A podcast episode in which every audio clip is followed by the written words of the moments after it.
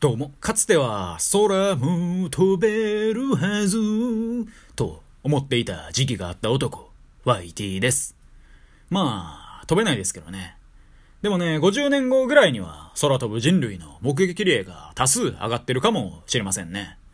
もし仮に自分はもうすでに空飛べてるけどなってね、思われた方がいらっしゃいましたら、あなたはおそらくね、やばい役で飛んでるだけだと思うんで、お気をつけください。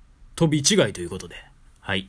今日はですね、こんな最後の日にするぜっていう、そういうタイトルでお話ししていこうかなっていうふうに思います。突然なんですけど、口内炎ができたことってありますか？私はあります。口内炎、それは口の中や周辺の粘膜に起こる炎症の総称。口内炎、それは痛みのクレーター。口内炎、それは回避不能の悪魔の囁き。まあ、二つ目、三つ目は私が雰囲気で言ってるだけですけど、口内炎ってなんやかんやできつくないですか？そしてそのきつさの割に軽視されてないかって思う節もあって、口内炎、まあ、あいつらが乗りに乗ってる時は同じタイミングで3個ぐらいね、できたりするわけじゃないですか。ん？こいつめっちゃストレス溜めとるやん。せや、俺らが2、3個ぐらいできて、こいつにサプライズやってなもんで、俺たち登場ってなるわけで、いやいや、シャルナランシャルナランってね、口内炎ができるたびにね、思ってましたね。1個でもね、結構渋い感じになるのに、2個も3個もできたら、たまらんわと。全然ついてへんやんの連続で。1個治ったら、またできてもうたり、みたいなね。それの無限ループに入ってもうたりもすると。うん、まあ、無限ループはちょっと盛りましたね。口内炎がね、常にそばにいるね、の人生になるんで、それはちょっと盛りすぎました。盛りすぎ大臣が出てきました。湿気湿気ということで。まあでも口内炎はきついと。大人になったらね、まあだんだん平気になっていくんかなって、そう思った時期もありましたけど、そのね、変わらず、ありのままのきつさがそこにはありますもんね。なんならね、小学生時代とかも同じタイミングでね、3、4個口内炎ができてる時とか、もうめっちゃ痛いし、学校もね、サボったろうかなって何回もね、思ったことありましたよ。その、口内炎が痛くて痛くてたまらないんだよ。俺はもう本当にずっと我慢してた。歯を磨く時も、せんべいをかじる時も、すごい痛いのを我慢してた。俺は長男だったから我慢できたけど、次男だったら我慢できなかった。ということで、まあ、某、かまど少年の全く似てないね、モノマネをしちゃいました。私の妹もね、某ねずこみたいにね、こっち可愛かったらよかったんですけどね。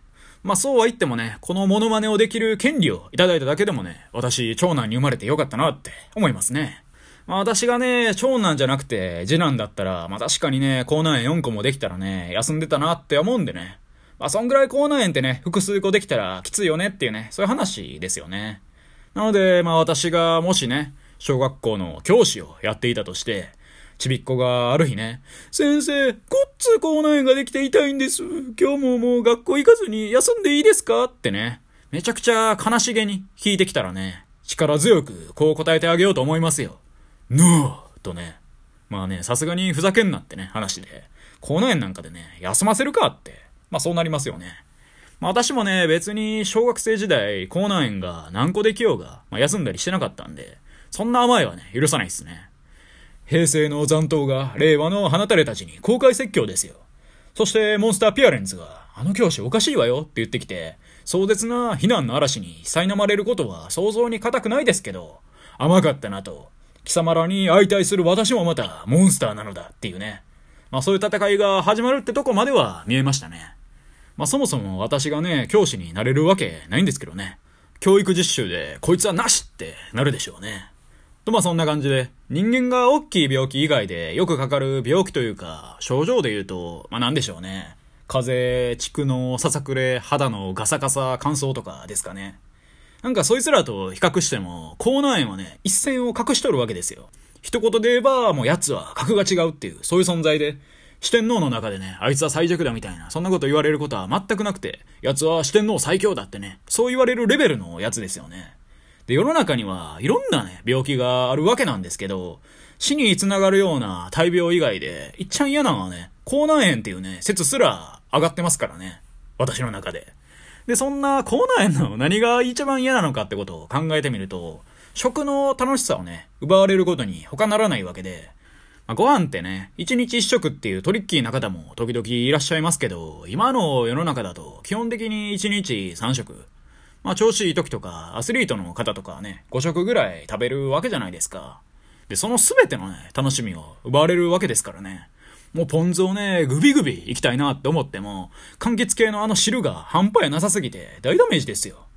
で、辛いもん食いたいなってなっても、刺激が強すぎて、さらに大ダメージですよ。っていうことで、もう勘弁してよってなりますよね。で、それでよく思うのがね、死の最後の1ヶ月ぐらいですよ。そのタイミングでね、口の中、口内炎だらけになったら、マジでやばくないっすか？もう俺、召されるよってタイミングで、口内炎だらけの口にされたら、もうたまったもんじゃないじゃないですか。言うても、最後の時間に何を楽しむかって考えたら、まあ、家族に囲まれてとか、食を楽しんでとかになると思うんですよ。その一角をね、完全に失うわけですからね。もうやばいっすよね。油汗止まんないっすよね。いやいや、待ってと。俺もうちょいで死ぬんやけどって絶対思うやろなと。まあそれがね、怖くて怖くて仕方がないわってね、よう思うんですけど、まあでもね、そんな感じでね、老衰でいけるとも限らないんですけどね。それに仮に老衰で行くにしても、最後の方になってくると、消化器官とかね、バチバチに衰えとると思うんで、焼肉食いたいとかね、もうそういうノリでもないんでしょうけどね。ってことは、最後、死を迎える前に、人間って何を求めるのかってことを考えてみると、まあ、食というテーマで絞っても、何を食べるのかではなく、誰と食べるのかっていうことですもんね。いくらごっつうまいもん食べれても、一人だとね、めちゃめちゃ寂しいであろうことは想像に難くないと。ならば、最後にはね、孫たちに囲まれて、YG、YG って言われてね、俺は死にたいぜっていう、そんな話でした。まあ、口内炎からね、死に様の話になるっていう、まさかの展開ですよね。そして YG ってなんだよって感じでもありますよね。もちろん YTG ちゃんの略です。